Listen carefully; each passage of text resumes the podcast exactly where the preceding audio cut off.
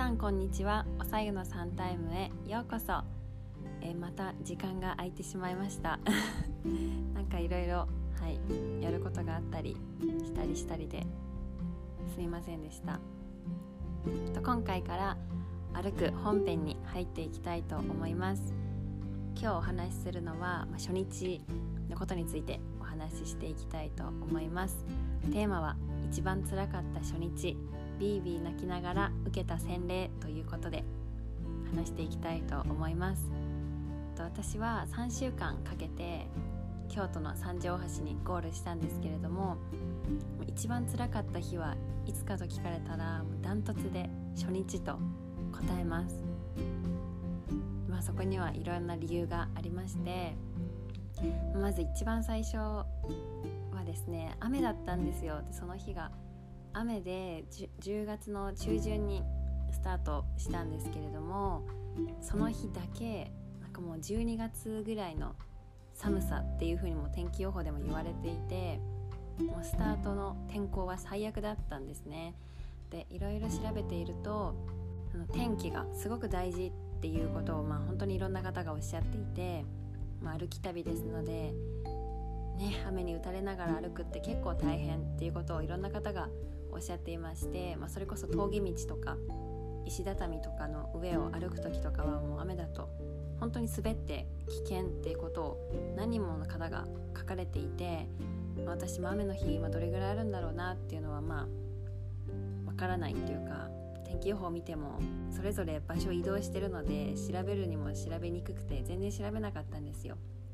でまあ初日そんな感じで最悪な天候に当たってしまって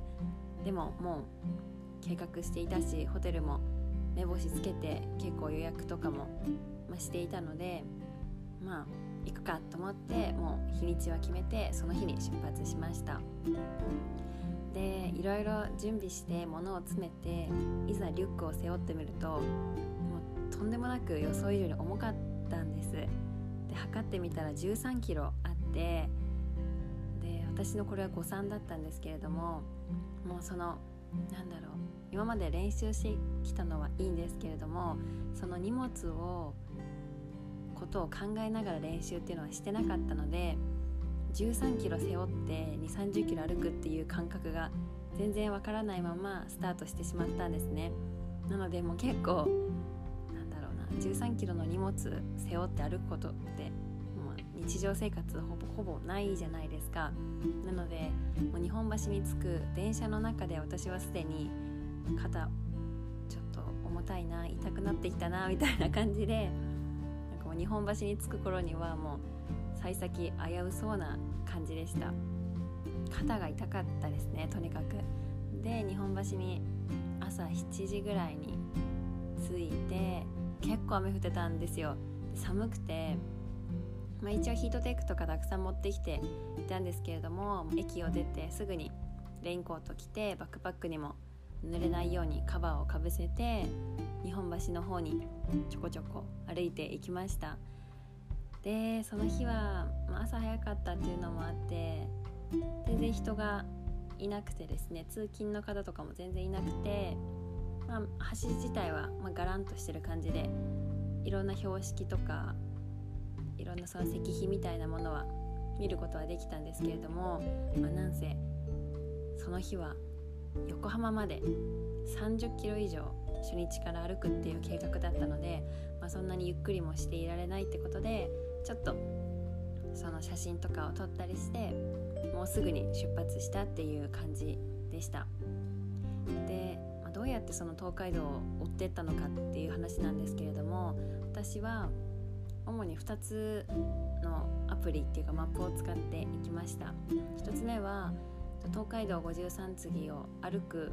専用のアプリみたいなのがありまして、えっと、数百円で買えましたね。300円かな？400円500円ぐらいかな？ちょっと忘れちゃったんですけど、はい、ちゃんとそのルート上に自分のピンとかも立てながらで名所とかも教えてくれるような本当に使い勝手のいいめちゃくちゃ助かったプリがありましてそれをダウンロードしてましたね。であとは Google マップ上にあの東海道53次の街道地図みたいなものを無料で落とせたのでそれをダウンロードしてマイマップのところに入れていつでも確認できるようにしていたっていう感じでした、まあ、そんな感じで日本橋をそうですね7時とか7時半ぐらいにスタートしたっていう感じでした。結局夜横浜に着いたのがもうほんと夜だったんですよ。で、まあ、雨だし私 GoPro を持って一応なんか撮影とか記録用にいろいろ撮りたいなと思っていたので GoPro を持ちながら傘も持ってで携帯で道とか調べながらって言ってもう手がなんかもうもう2つぐらい欲しいみたいな感じで大変でしたね。でそれで結構水たまりとかあるじゃないですか。で私は雨の靴の対策とか全然考えてなかったんですよ。で防水スプレーしかやってこなくてもう案の定すぐに歩き始めて濡れてで靴下まで濡れてくるとめちゃくちゃ不愉快じゃないですか。朝一それでちょっと気分下がりますよね。で まず雨ってことにも下がるし荷物がめちゃくちゃ重いってことにもテンション下がるし雨を避けながら下を向いて歩いてると気づいたら道を間違えているしなんかもうそんな感じでもうビービー泣きながら歩いていました。全然楽しくなかったんですよ初日。しかもその見慣れた景色とかやっぱ結構多かったんですよ。その川崎に入る橋とか通る時とかも何回も通ったことあるところでしたしで夜横浜に着いた時はもうみんな楽しそうな感じで若い方とかいるんですよ駅周辺に。でも私一人なんかすごい重たい荷物背負ってなんか顔もぐしゃぐしゃだし髪の毛も濡れてるし何しに横浜来てんだろうと思って。なんかいつもだったら遊びに軽い格好でなんかちゃんとちょっとしかしてないけどお化粧とかもして楽しい気持ちで横浜ってくる場所だったのになんでこんな気分ガタ落ちで私一人こんな格好してここにいるのと思ってもうこのまま帰ろっかなって 思いましたね。まあ、それで本当に夜もう7時8時ぐらいに横浜に着きましたでその横浜塾のつく横浜は神奈川塾って昔言われてたんですけれどもその前に品川塾っていうのが1つ目の宿場町でありましてその次に川崎塾っていうのがあってその次に神奈川塾っていうのがありました。でなんで初日からそんなに飛ばしたかっていうとあの豆ができる前にたくさん歩きたいっていう考えがあったんですね私の中で。でも今から考えるとあの豆って別にその一日に長く歩く動向の関係なく一定の距離数歩けばできるものだだって 歩き終わってから気づいたんですけれどもなんかその時はすごいなんか早くできる前にできるだけたくさん早く歩きたいっていう気持ちがあったんですよね。なので初日から日本橋から横浜まで行きましたね。でその日は合計32キロぐらい歩いていました。でも横浜に着いた時はビジネスホテルにその日は泊まったんですけれども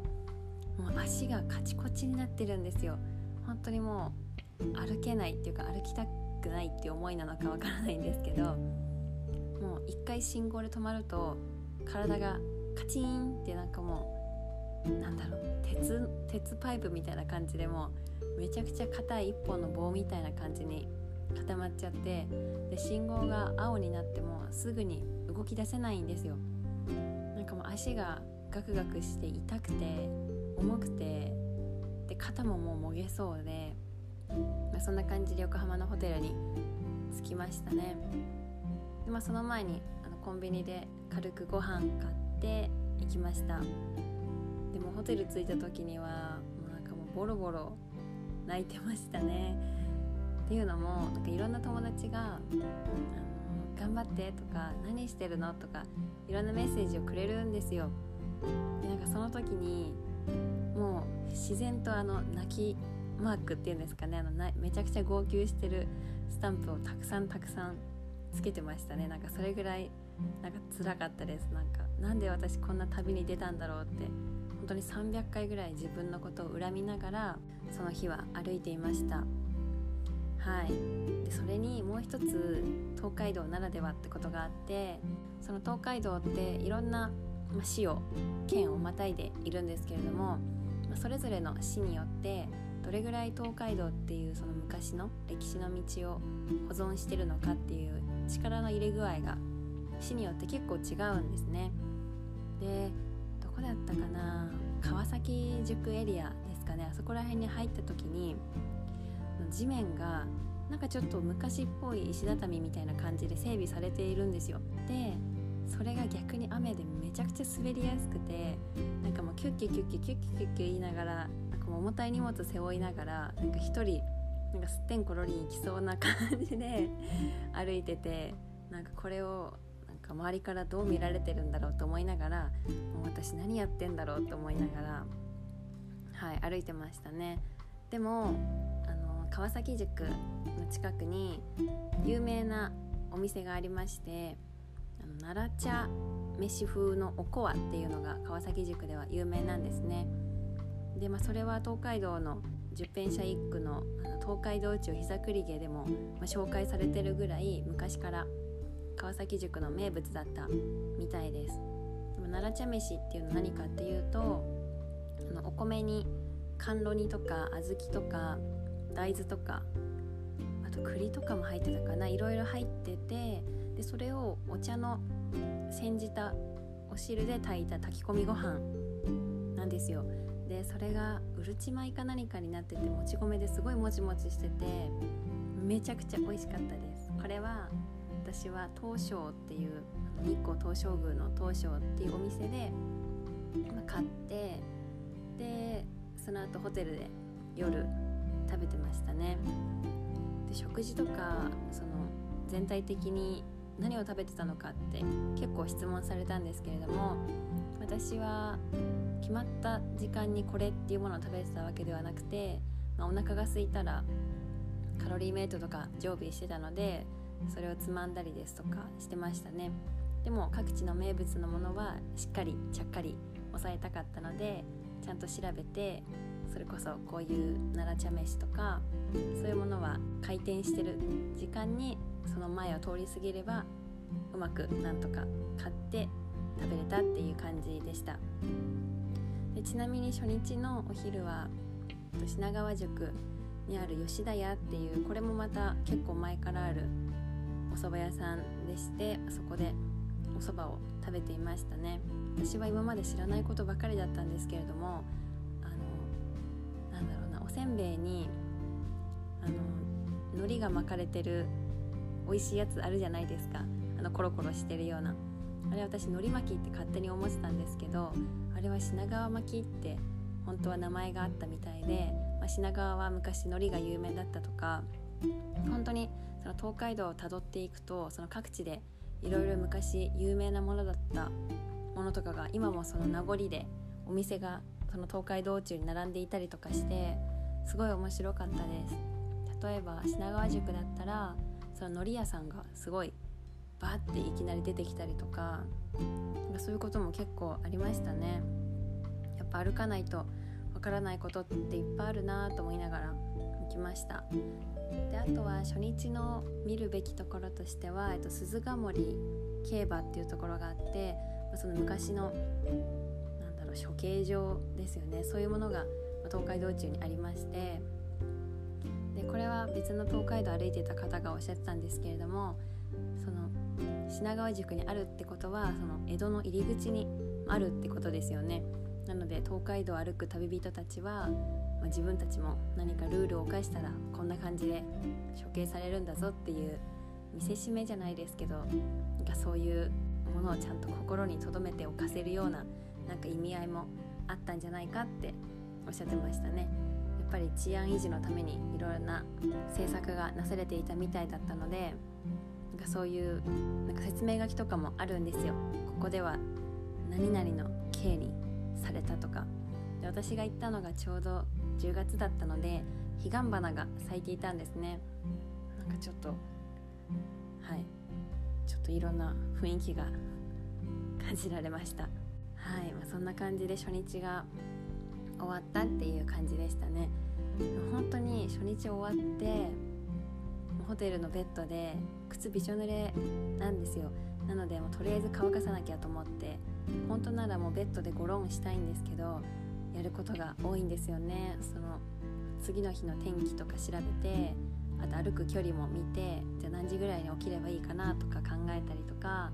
あとは洗濯物をちょっと干したりとかあとは靴は私はもうドライヤーをなんかスリッパにぶっ刺してドライヤーを立てるようにしてそこで靴をずっと乾かして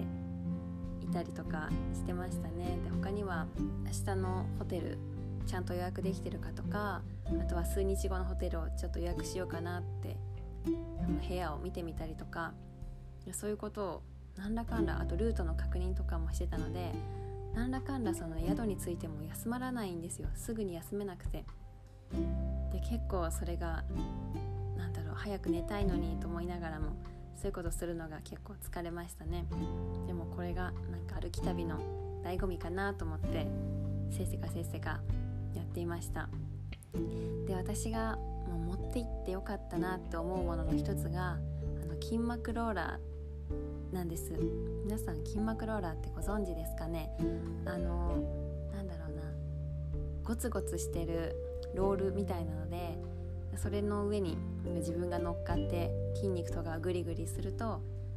よくほぐれるみたいなものがあって激痛なんですよ。めちゃくちゃ硬いので、まあ、それを私は持っていたんですね。これマジで持ってってよかったです。これがなかったらでもお尻のなんだろう凝りとかもすごくて相当疲労が溜まってたんじゃないかなって思います。私はこれを多分東海道行く前に普通に買っててで結構気持ちよくて好きだったのでで歩きながら絶対これ必要になるなと思ったので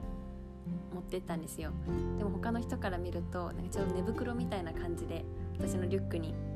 入ってたのでみんなからは野宿してるのって道中聞かれたんですけどはい筋膜ローラーマジで持ってってよかったです、まあ、そんな感じでホテル着いていろいろ調べてビービー泣きながら友達と連絡して筋膜ローラーで凝りほぐしてでご飯食べてシャワー入って1日目は終わったっていう感じでした。で私の本来の計画だともう夜は歩きたくなかっ